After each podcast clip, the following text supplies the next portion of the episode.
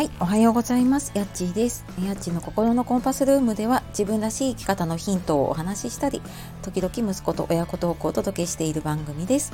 本日もお聴きくださいましてありがとうございます。えー、いつもね、聞いてくださっている方、いいね、コメント、レターくださっている方、本当にありがとうございます。えー、週の後半になってきましたね。はい、えー、皆様いかがお過ごしでしょうか。なんかね、寒い日が続いているので、本当体調を気をつけていきましょう。で、今日はですね、えー、っと、会社員か、えー、個人事業主か、自分にベストな働き方はっていうことで、えー、お話をしようと思います。えー、今ね、多分いろんな働き方をされている方がいますよね。きっと会社員だったり、フリーランス個人事業主だったり、うん会社を経営されていたりとか、もしくは、会社員しながら副業をしていたりとかねいろんな方がいると思いますし、まあ、いろんな働き方したことがねある方いると思います。で私自身も、まあ、いろんな働き方をしてきてでちょっとこれからどうしていこうかなっていうのを考えた時に なんとなくちょっとモヤモヤしたことがあったのでそれをちょっと分解して話してみようかなって思ったんですね。で私自身はずっと会社員が長くって20年20年までいかないか18年ぐらいかなあのフルタイムでずっと働いてきましたでもあの子供がねあの小学校に入ったタイミングでちょっと一回会社を辞めてそこから、まあ、フリーランスだったりとかあと、まあ、会社に所属をしながら、えーと、ちょっと副業的なことをやっていたりとか、まあ、そこからなんかいろんな働き方をしてみるんですね。でなんかそうやっていろんな働き方ができるからこそちょっと迷ってしまっていたんだけれどもあの去年9月で私その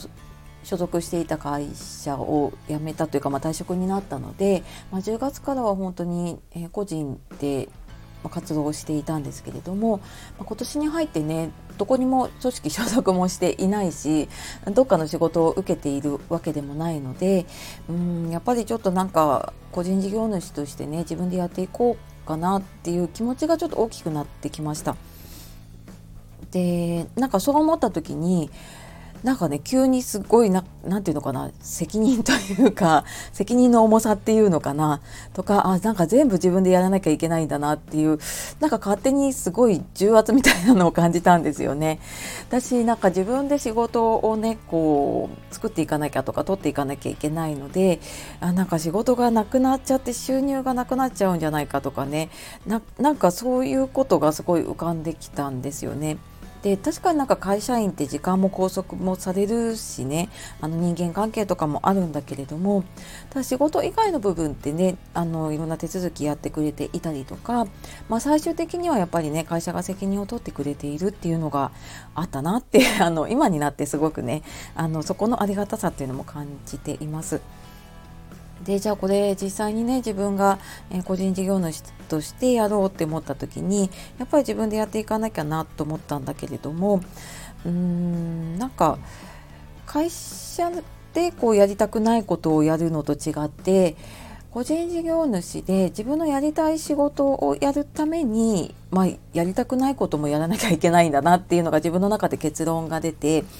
で、まあ、もちろんなんか、うん、いろんなことを自分であの決めてそれに向けて自分で全部調べてうんとまあ、時にはね人に頼りながらやっていかなきゃいけないなっていうところでうーんなんかやったことのないことがやっぱり多くなるんですよね。で、まあ、最近なんか私もコーチングとかを始めてみてやっぱりあのやっていく上であの進めていく上であそうかこれもやらなきゃいけないんだあれもやらなきゃいけないんだとかね一個一個調べてやっています。でなんかそういうのがやっぱりずっと積み重なっていくって大変なんだけれどもでも後になってみるとそれ全部なんか自分のうー